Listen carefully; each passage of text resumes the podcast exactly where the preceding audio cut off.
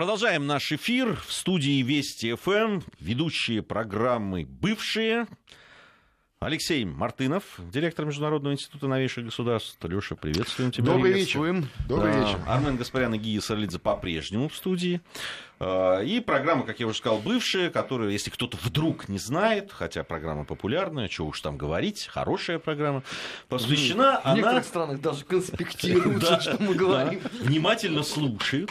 Программа, посвященная тому, что происходит на постсоветском пространстве. Как бы кому не нравилось такое название, кому-то нравится, кому-то не очень, но оно так. Мне тоже теперь не нравится. Да, ну, как-то постсоветское, какое-то, да. Что-то в этом что-то есть в этом ущербное. Есть, но это факт. Да, согласен. Вот. Ущербное есть. Ну, вот. Некое пространство, которое было когда-то замечательной и прекрасной страной СССР, теперь вот оно такое. Не то чтобы совсем разошлись, но, в общем,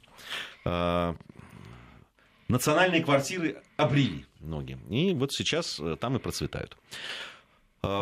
Если у вас есть какие-то свои мнения, вопросы, какие-то темы, которые вдруг мы не затронем, хотя это редко случается, обычно все мы затрагиваем, вы можете нам писать на WhatsApp и Viber, если вы ими пользуетесь, 8-903-170-63-63, 903-170-63-63,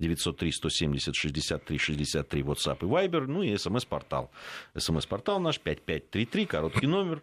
Присылая сообщение, не забывайте в начале слово «Вести» поставить для того, чтобы оно точно к нам пришло. 5533, слово «Вести». Я бы хотел начать, конечно, с...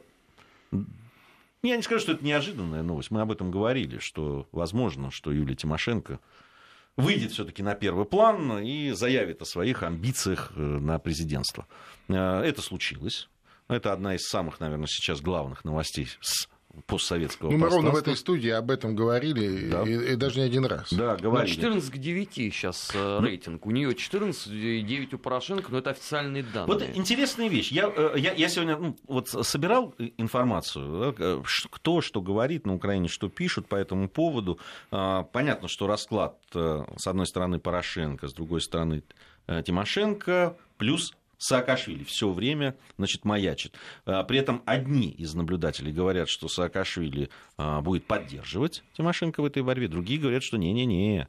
Они как раз, это будет абсолютно деструктивная история, где Саакашвили и другие еще...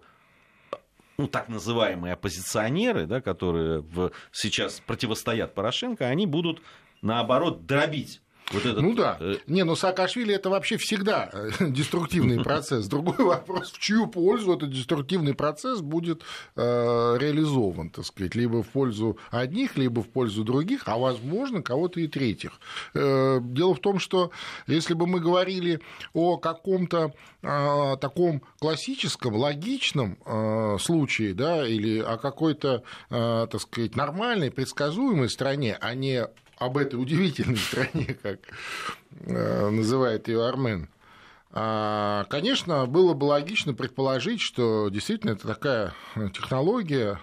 С одной стороны, Саакашвили разрыхляет это политическое поле, а потом туда заходит Тимошенко и собирает весь этот, так сказать, урожай, который там к тому времени взойдет. Но это Украина, поэтому...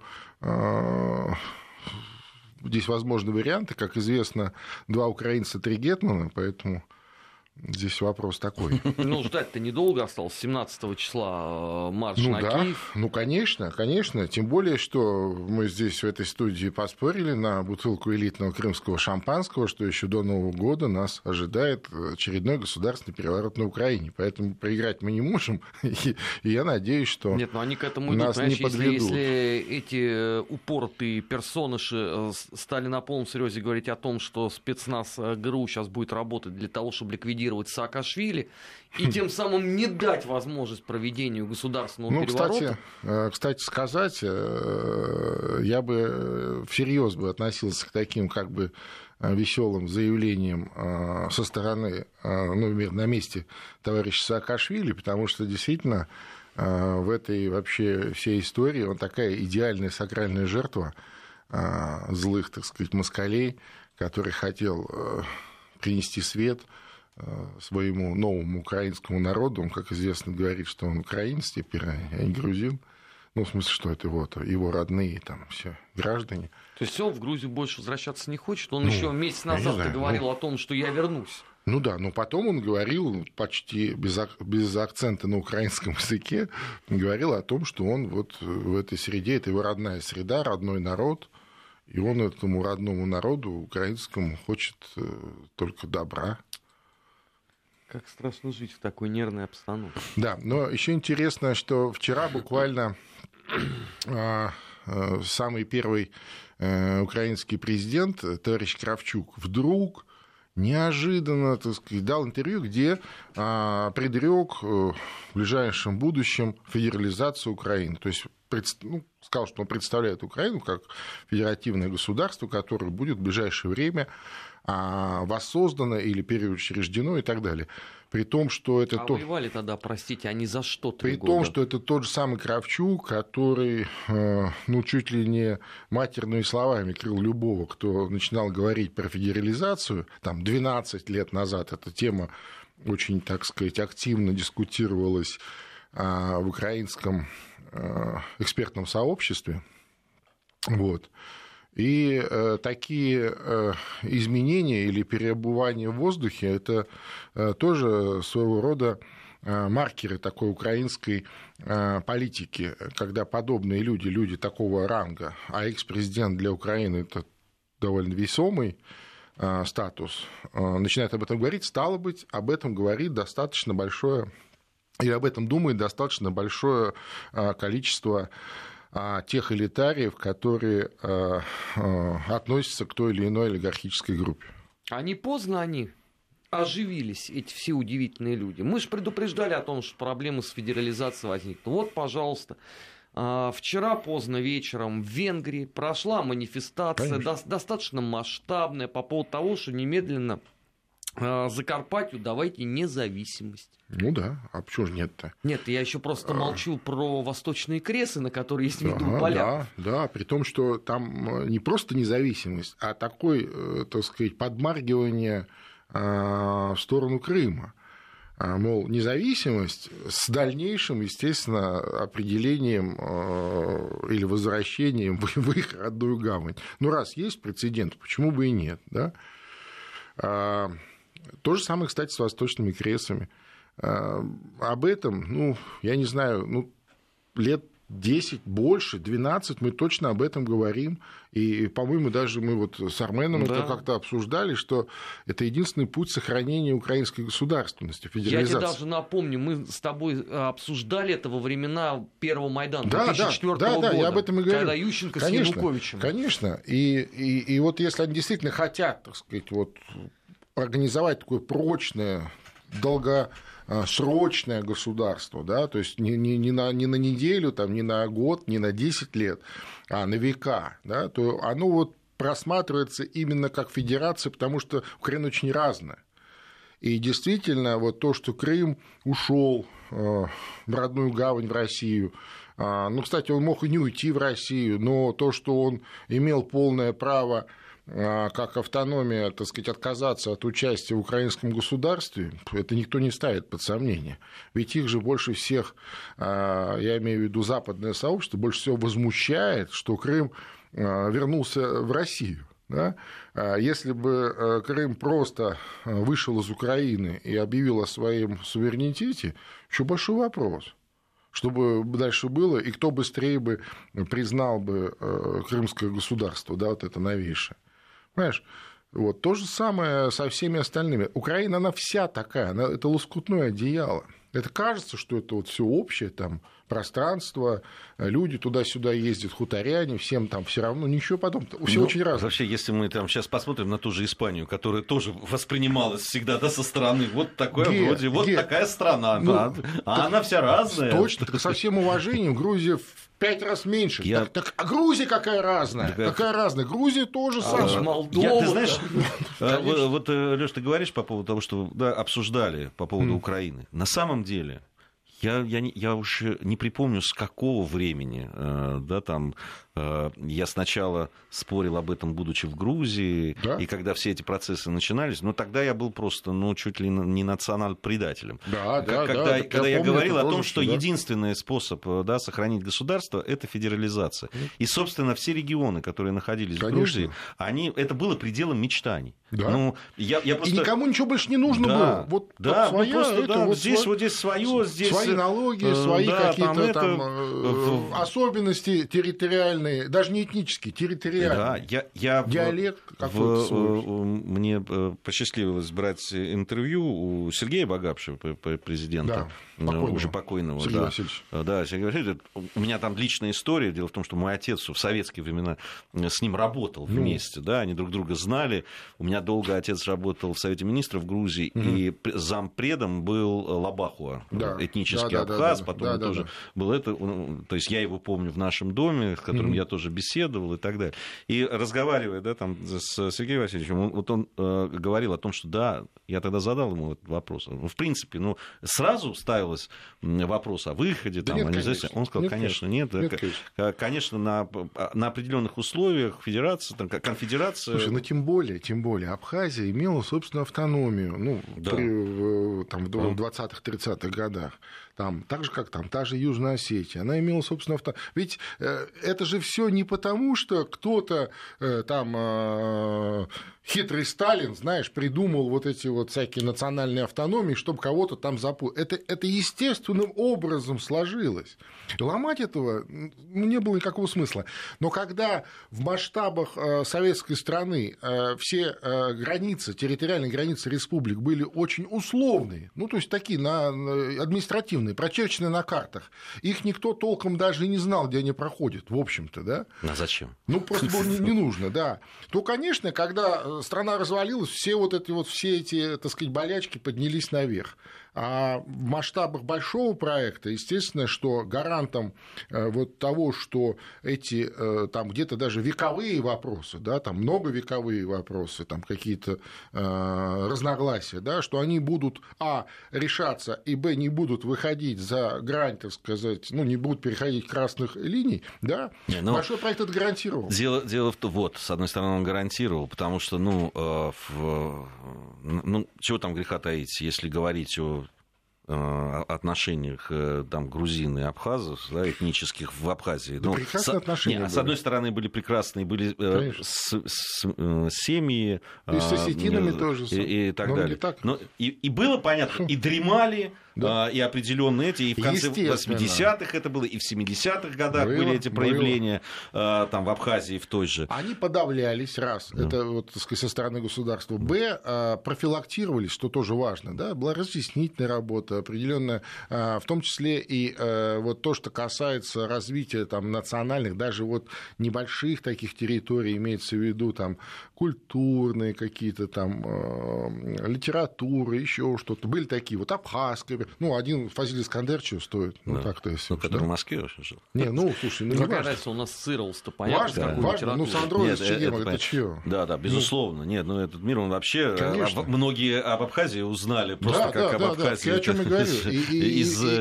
И кроме того, что... Ты знаешь, это один из моих самых любимых писателей. И вот кроме там каких-то уж таких самых внимательных, узкоспециализирующихся исследователей, да, и там уж совсем, кто там жил на земле, и кто-то помнил там, ну, там где-то в семьях, раз там было что-то там, и когда-то вот все этого не было. Вот в массовом сознании этих проблем не существовало. Так же, как и, кстати, в Карабахе.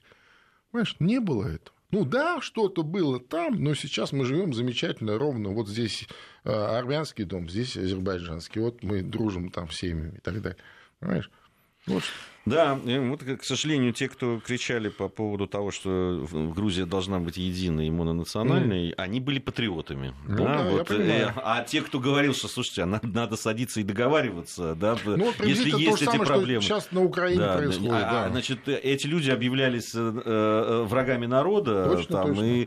И проклинались. Да, да, там, и изгонялись. И в итоге, мы в итоге видим, да, что принесли эти так называемые патриоты. Ну, Ну, на Украине еще не до конца. Там этот процесс далек до завершения. Ну, сказать. Я думаю, на Украине вот эти заявления о федерализации, скорее, это такая попытка, ну, какой-то альтернативный образ будущего нарисовать, потому что они действительно дошли до края уже, за которым, ну, полное уничтожение украинского государства, современного украинского государства.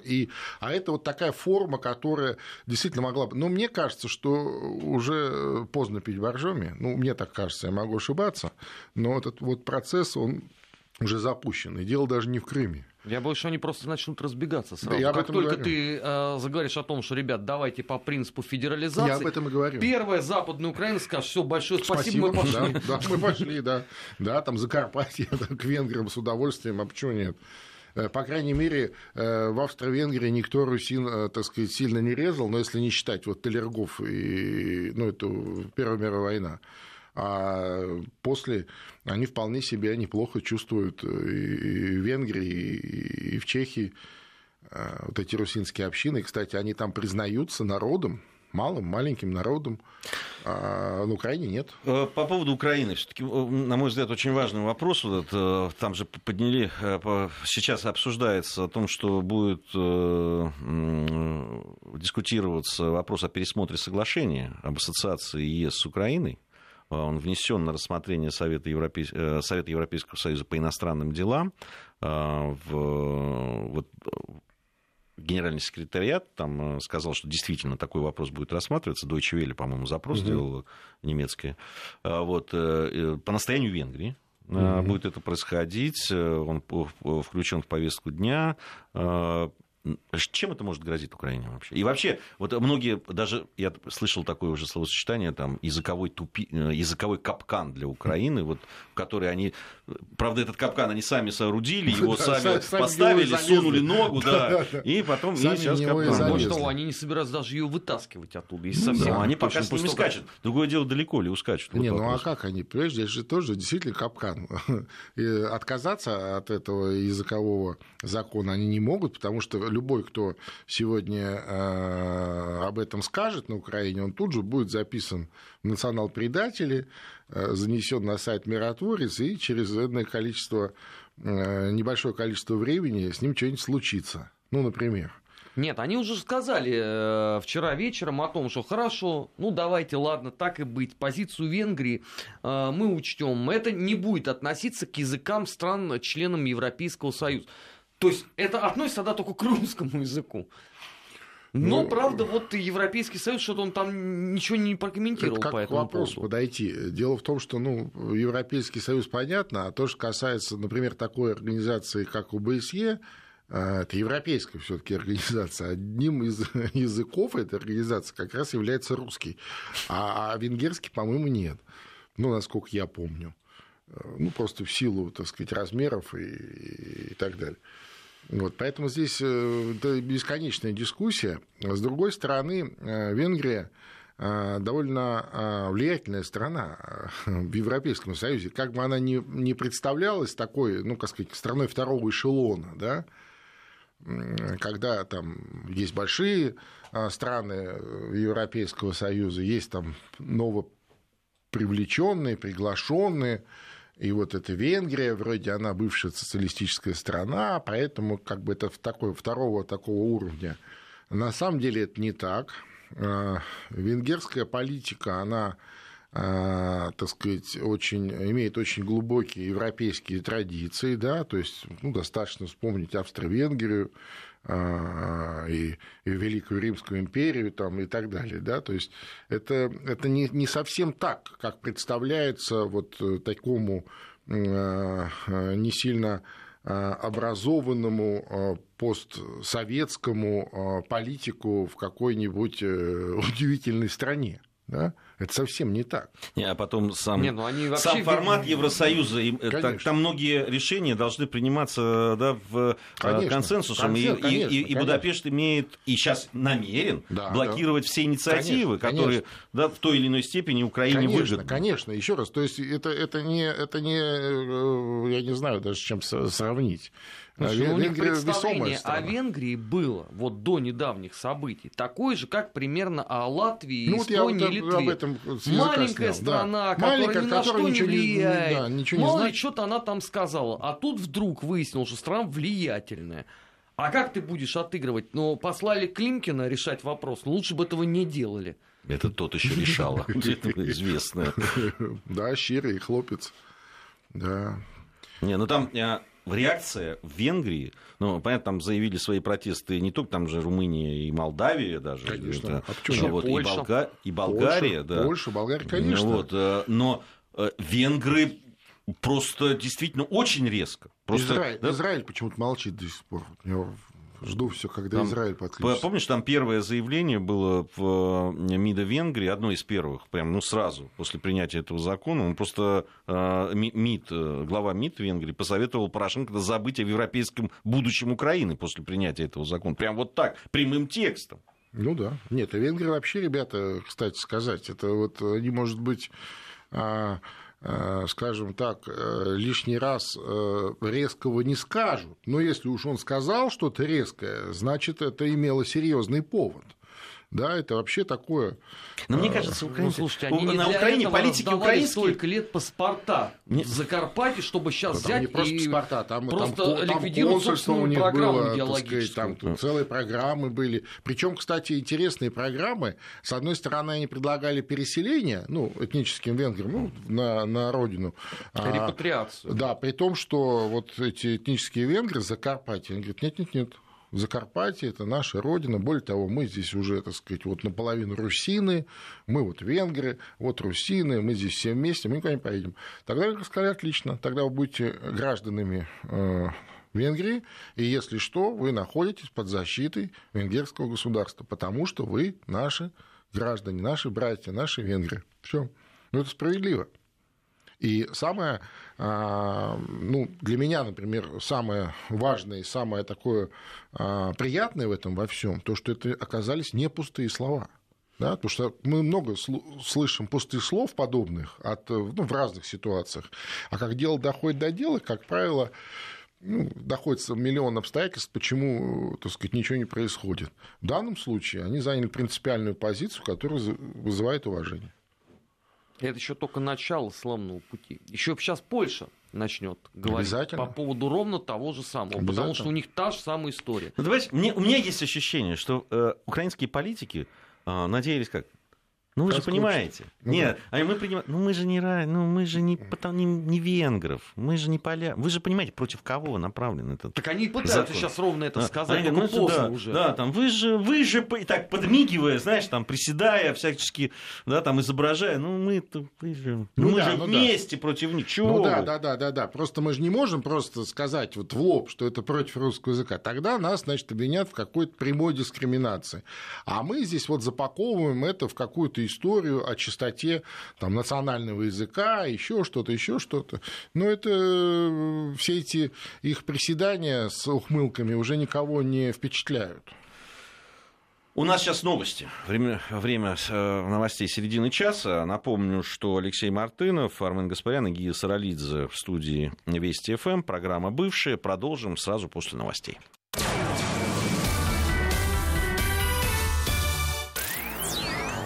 Вести ФМ. Первые о главном.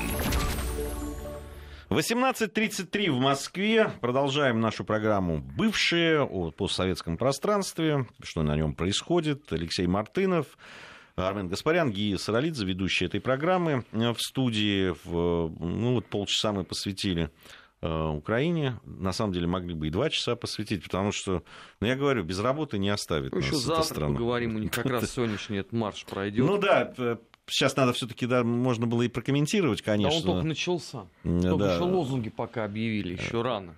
Ну да, собственно... Дождемся, так сказать, крещендо. Крещендо, да.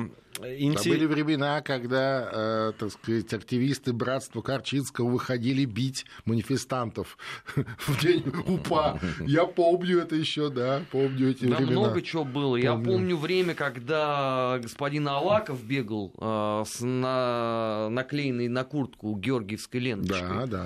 Как Юлия Тимошенко тем же самым занималась. Я помню, когда в Киеве еще вот этих ребят просто били. Вот я про это же говорил. За то, что они там пытались выходить. Им тут все время заканчивалось тем, что им чистили лица. Да. Вот.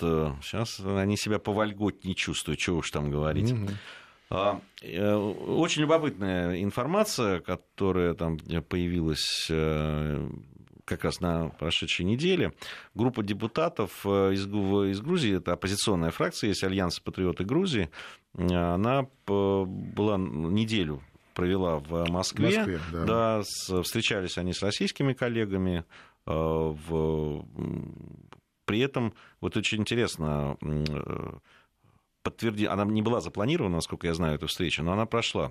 Давид Тархан Маурави, он один из лидеров вот этого Альянса патриотов Грузии. А, кстати, это такие фракция, которая довольно неожиданно прошла в парламенте. Никто не ожидал. Она небольшая. Она такая, основанная на таком анти-саакашвилевской такой платформе. Вот здесь многие, так сказать, говорят, она не антизавод, а именно антисаакашвилевская. Так он уже назвал их всех русской пятой колонной. Там никакой пятой колонны нет. В Альянсе патриотов Грузии, там люди разные. Они по отношению к России, они говорят о том, что нужно налаживать отношения. Конечно. То есть это такой прагматичный подход. Абсолютно. Здесь дело только в сегодняшней прагматике. Да. Можно сколько угодно говорить о, так сказать, там, разнообразных каких-то теориях, да, то есть, а сегодня практика. Вот в сегодняшней практике мы живем. Вот наш сосед, вот ситуация такая. Нам надо торговать, нам нужны туристы, и так далее. Да, и так я говорил, эта встреча прошла не только с российскими депутатами и так далее, но и с представителями Абхазии и Южной Осетии, что очень важно. Во всяком случае, Давид Тархан Маурави подтвердил это. Если бы этой встречи не было, он не стал бы говорить, потому что сейчас, собственно, по приезду в Грузию, их там встречали свободные демократы. Не очень тепло встречали. И там назвали тут же коллаборационистами и агентами Кремля, понятное дело. Предателями. Но на самом деле в Альянсе люди такие... Многие сидели при Саакашвили. Их трудно запугать. Да. Ребята крепкие, в смысле не только физически, но и морально. И они абсолютно четко, они еще когда шли только в парламент, они сказали, что надо выстраивать отношения, надо встречаться, надо разговаривать, надо встречаться с представителями Южной Осетии и Абхазии, говорить напрямую, говорить через посредников, если не получается напрямую, и надо им отдать должное. Они то, что сказали, то и делают. Конечно, надо разговаривать. Слушай, с соседями надо разговаривать всегда, всегда. То, что так случилось, что... Южная Осетия и Абхазия, так сказать, сегодня суверенные государства, признанные Российской Федерацией и, что называется, находящиеся под защитой Российской Федерации, это 99% заслуг в этом ровно того руководства Грузии, которое было на тот момент. Диалог был возможен. После 1992 года диалог был возможен, даже после войны. Более того, он шел, как известно. Никто не...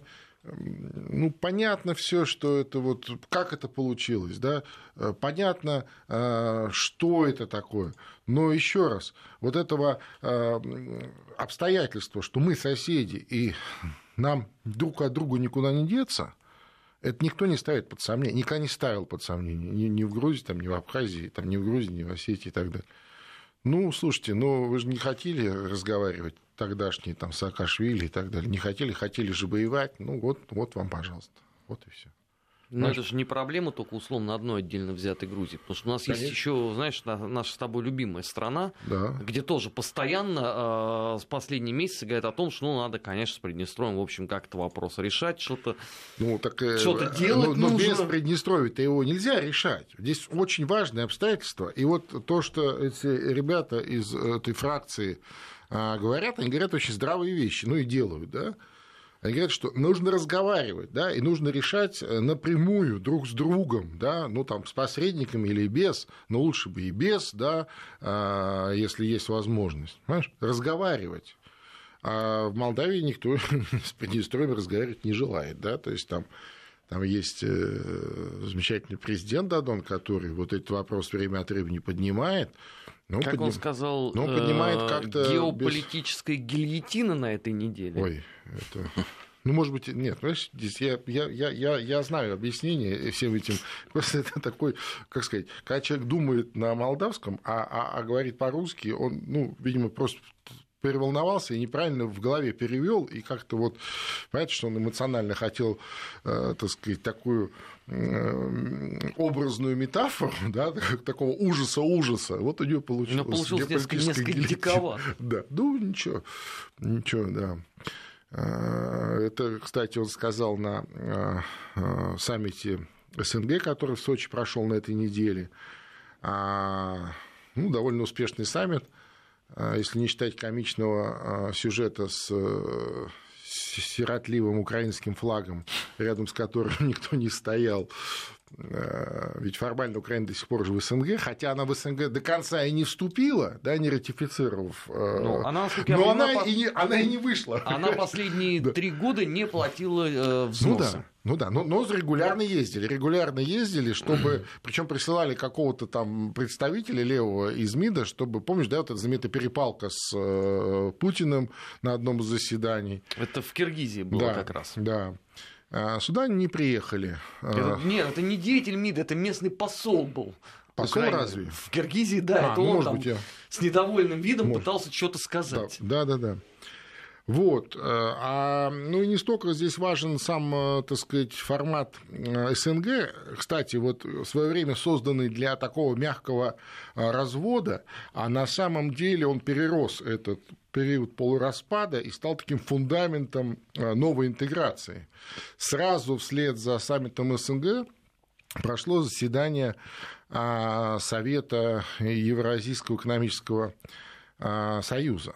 Да, главы государств и молдавский гость Дадон, наблюдатель. И там вполне уже такие практические вопросы решались, связанные, так сказать, с взаимодействием, с функционированием единого экономического пространства, единого таможенного пространства. То есть собака лает, караван идет. Да? То есть, и, кстати, все внимательно на это смотрят, в том числе и те, кто не участвует. Вот, скажем, ну, с Украиной все понятно в данном случае. Но, например, мне бы хотелось, чтобы Грузия вернулась в этот формат. Я имею в виду формат СНГ как минимум. Вот мне бы хотелось. Ведь Грузия же в одностороннем порядке вышло тогда. Да? Ну, понятно, это эмоциональное решение. 8-й год, вот все это вот очень живо, больно и так далее. Но сегодня же определенное переосмысление есть. И, кстати, это могло бы быть таким очень правильным шагом навстречу, да? Не столько России, сколько вот возвращение в общую такую, знаешь, в общую платформу, в общее пространство. Оно эмоционально все равно присутствует. И конечно. Я думаю, что присутствуют, конечно, какие-то политические резоны, которые не дают. Потому что, ну, понятно, что при Саакашвили вообще любые там, экономические эти были просто обрезались и все. А если кто еще рот открывал, тюрьма. Всё. Да, и сейчас, собственно, его последователи, они же там сейчас обещают такую жаркую осень, и вот мы там, они собираются дать бой там, на каких-то региональных выборах и так далее, и вообще там всячески давят. И Любой абсолютно приезд российского любого калибра политика или даже не политика, а просто журналистов. Например, вот я когда был на медиафоруме, который в Тбилиси проводился, просто те сюжеты, которые выдал вот Рустави 2, которые обслуживает, это просто мы приехали. То есть российские журналисты, в том числе этнические грузины, как я, мы приехали просто заражать бациллой какой-то. Заражать, конечно. Это сюжеты были просто какие-то запредельные. Там Михаил Шутко был, но его просто размазали. Просто вспомнили все это называется. Собственно, речь-то шла о чисто гуманитарных вещах. Абсолютно гуманитарных. Я понимаю. Это же вопрос, понимаешь, во-первых, вопрос от политической воли, Второе, это вопрос, пропаганды. То есть политическая воля прямо транслируется на пропаганду, и пропаганда просто корректирует свои, усилия. Мне кажется, это возможно. Вот, по крайней мере, Грузия точно просматривалась там. Мы сейчас продолжим, еще один очень любопытный сюжет есть. Сейчас информация о погоде. Вести ФМ. Первые о главном. 18:47 в Москве. Продолжаем наш эфир. Продолжаем программу «Бывшие». Алексей Мартынов, Армен Гаспарян, Гия Саралидзе в студии «Вести ФМ». И по поводу любопытного истории, которую хотелось бы обсудить, многие обратили внимание на то, что президент России, общаясь с просто акулами, немецкого бизнеса, чего уж там, серьезные ребята. На следующий день после саммита СНГ и Евразийской комиссии, Чувашник, прямо на следующий день. Да, на следующий день. Там же, в Сочи. Да, общаясь, он пришел на общение с этими ребятами, с бизнесменами, крупными владельцами и управляющими крупных компаний. Пришел с президентом Казахстана, конечно. Это очень интересно. Все это отметили, вдруг. Почему так? Во-первых, Казахстан – это большая, серьезная страна. И кроме того, что это, наш ближайший партнер, это вполне себе самодостаточный региональный игрок. По крайней мере, на евразийском пространстве. Это инвестиционно привлекательная страна для многих инвесторов. А более того, в Европе очень ждут и ценят казахского инвестора. То есть казахские инвесторы в сегодняшней Европе заняли место, такое фольклорное место арабских каких-то там шейхов, инвесторов с Ближнего Востока. На Ближнем Востоке сейчас не до этого. Их место заняли. Они похожи где-то по своему манере вести бизнес, по количеству, денег, которые они готовы привлекать и так далее. И в этом смысле, конечно, это интересно немецким компаниям. Но здесь еще одна интересная штука есть. Пока, суть до дела, эти санкции с Россией не сняты, а Казахстан – это серьезный оператор, который может быть хабом по взаимоотношениям с Россией, то почему нет? Понимаешь? То есть бизнес – это такая штука, которая не терпит пустоты и не терпит каких-то таких пустых интервалов времени, что вы сейчас потерпите, через год приходите. Через год там уже кто-то будет другой. Они это прекрасно понимают, более того, они это на себе чувствуют. Эти санкционная политика, это санкционное время, эти сколько, два уже больше года, почти 3 года, а за это время многих выдавили. Тот, кто ушел, скажем, немецкие какие-то крупные компании, вынужденно ушли с российского рынка. На этом месте уже кто-то есть. Китайцы, не китайцы, арабы и так далее. Понимаешь, они это прекрасно понимают. Им эта политика, она непонятна, она им понятна с точки зрения того, что им это неинтересно, невыгодно, неперспективно. И это своего рода возникновение, если хотите, таких схем. Почему нет? Почему нет? Казахстан вполне может быть таким хабом, то есть, учитывая общие форматы Евразийского экономического союза, Таможенного союза, ОДКБ, ШОС. Мне кажется, это что еще, согласен абсолютно с тобой, Лёш, но мне кажется, что это еще такая возможность нашего президента показать. Ребята, вы разговариваете с нами, разговариваете и конечно, получаете возможности конечно. Не только в России, но вот здесь, и здесь, и здесь. Так, об этом речь. Ну, вот вы хотите с нами иметь дела, но есть определенные сложности политического характера. У вас, не у нас. Вот вам, пожалуйста, президент Казахстана. Там надо? Пожалуйста, я вам организую, будет здесь президент, например, Армении. Ну, к примеру. Да? Там надо? Беларусь есть. Ну, там есть свои нюансы, но, тем не менее, да, и так далее. Ну, сейчас будут требовать, соответственно, некоторые люди введения санкций против Казахстана. Ну, я не думаю. Я не думаю. Дело в том, что Казахстан, это тоже мало кто у нас, так сказать, знает, и нас это стараются почему-то не транслировать, но несколько лет назад, например, президент Казахстана Нурсултан Абишевич Назарбаев был признан аксакалом тюркского мира. То есть это такой старейшина, самый уважаемый человек тюркского мира. Назарбаеву вообще-то в Турции памятник, уж не знаю, врут, что он золотой или просто позолоченный, стоит ростовой. И это человек, которого признает весь тюркский мир, да, как своего, так сказать, ну, духовного лидера, там, живого лидера. Да? Лёш, ну ты хочешь сказать, что сенатор Маккейн в курсе существования памятника Нурсултана Абишевичу? Я думаю, Маккейн может все что угодно там транслировать, но... по крайней мере, что Иран там пугает. Да, по крайней мере, европейские страны вот в сегодняшних условиях на такие вещи никогда в жизни не пойдут. Они скорее будут договариваться и ровно таким путем.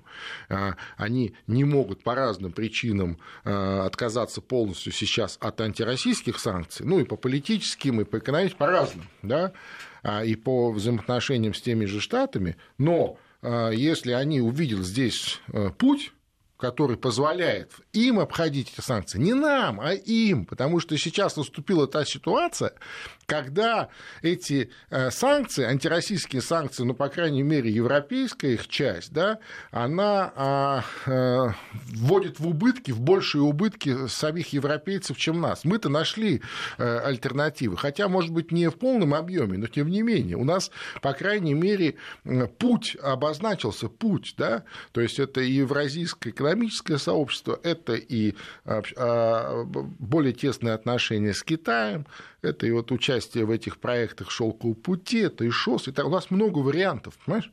А у них нет вариантов, ну нету.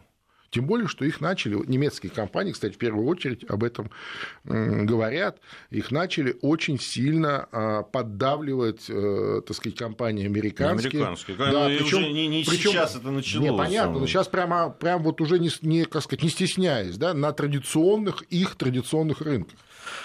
Завтра выборы в Киргизии президента. Да. Ну, последняя информация, там, заявление МВД о том, что сохраняется стабильная обстановка, там, сколько тысяч сотрудников органов внутренних дел привлечены, там есть и добровольцы, и так далее, выражает глава МВД уверенность, не надежду же, уверенность в том, что все пройдет хорошо, нет поводов для беспокойства, хотя мы знаем, что да, Киргизия в этом отношении страна, где два раза Были попытки, были серьезные и столкновения, и, да, там, и вандализм, и так далее. В общем, обстановка, то, что она сейчас называет, а сегодня день тишины, кстати. Ну да. Она... Ну мы не будем называть кандидатов в эфире, чтобы да. нас не обвинили. Мы просто информируем о выборах, да. потому что потом нас обвинят еще во вмешательстве. Ну конечно. Да что ты, вот так запросто. Я же говорю, нас в некоторых странах конспектируют все, что мы говорим. Вообще-то мы граждане России, на территории России находимся, это у них там тишина, у нас-то все в этом отношении, ну ладно, неважно. На самом деле, есть ли какие-то предпосылки к тому, что обстановка может обостриться, или все тихо, спокойно. Да, я надеюсь, что, так сказать, обойдется. Да, идет довольно серьезная борьба. Кампания прошла достаточно спокойно, ну, для Киргизии, да, достаточно спокойно, хотя нельзя сказать, что кто-то из там кандидатов однозначно побеждает. То есть есть интрига есть. ну, скажем так, есть, так сказать, очевидный фаворит этой кампании есть. Есть два, так сказать, кандидата, которые там условно ему дышат в спину, да? Ну, посмотрим, чем закончится. Мне представляется, что главный интерес наш, я имею в виду России, это демократичные, открытые, соответствующие местному законодательству выборы, которые будут легитимны, которые будут всеми признаны, ну и так далее. Наш интерес только в этом, чтобы там не было никаких, так сказать, очередных там бунтов, переворотов, разбитых там стекол, пожаров и так далее. Вот и все. Мы традиционно не вмешиваемся в дела иностранных государств, в том числе и союзных. Киргизия для нас союзное государство. Киргизия член Евразийского экономического союза. Соответственно, мы заинтересованы в том, чтобы продолжать это сотрудничество, наращивать. Понятно, что чем пространство это шире, да, тем выгоднее всем. Вот логика простая, простая формула. Чем нас больше, тем нам это выгоднее. А Россия всем участникам может, так сказать, обеспечить безопасность, да, дополнительную безопасность. Соответственно, все это такая формула безопасного выгодного развития. Там интересно, там же впервые вот в стране смогут участвовать только те граждане, которые прошли биометрическую регистрацию, что должно упорядочить вот, ну, да, вообще это всё. Ну, там просто действительно много было, вот, мы помним прошлые разы эти, когда там очень много было построено на несовершенстве системы, я имею в виду и документарные, и разные, было построено очень много нарушений, злоупотреблений, что люди видели, естественно, возмущались, и было несложно их потом, так сказать, их возмущение выплеснуть на улицу, а уже кто управлял улицей, тот и, так сказать, захватывал власть. Мы это 20 раз видели, технология известная, понятная, и да, в этот раз вот они пошли на, ну, несмотря на то, что Киргизия не богатая страна, в отличие, кстати, от соседнего Казахстана, тем не менее, не пошли на, так сказать, такую серьезные расходы, это серьезные расходы. И вот это сделали. Ну, там, кстати, практически, ну, там не 100%, но почти там приближается к 100%, они переоснастили, ну, имеется в виду, людям перевыдали новый документ. Ну что ж, сделали просто для себя выводы, ну, конечно, из той истории, конечно, которая была. Вот это соответствует всем нормам, европейским стандартам и так далее. Кажется, все обсудили мы. Ну, время вышло, во всяком случае, уже. Алексей Мартынов, Армен Гаспарян, Гия Саралидзе были в студии Вести ФМ. Спасибо всем за внимание. Берегите себя. Завтра с Арменом вновь будем в эфире.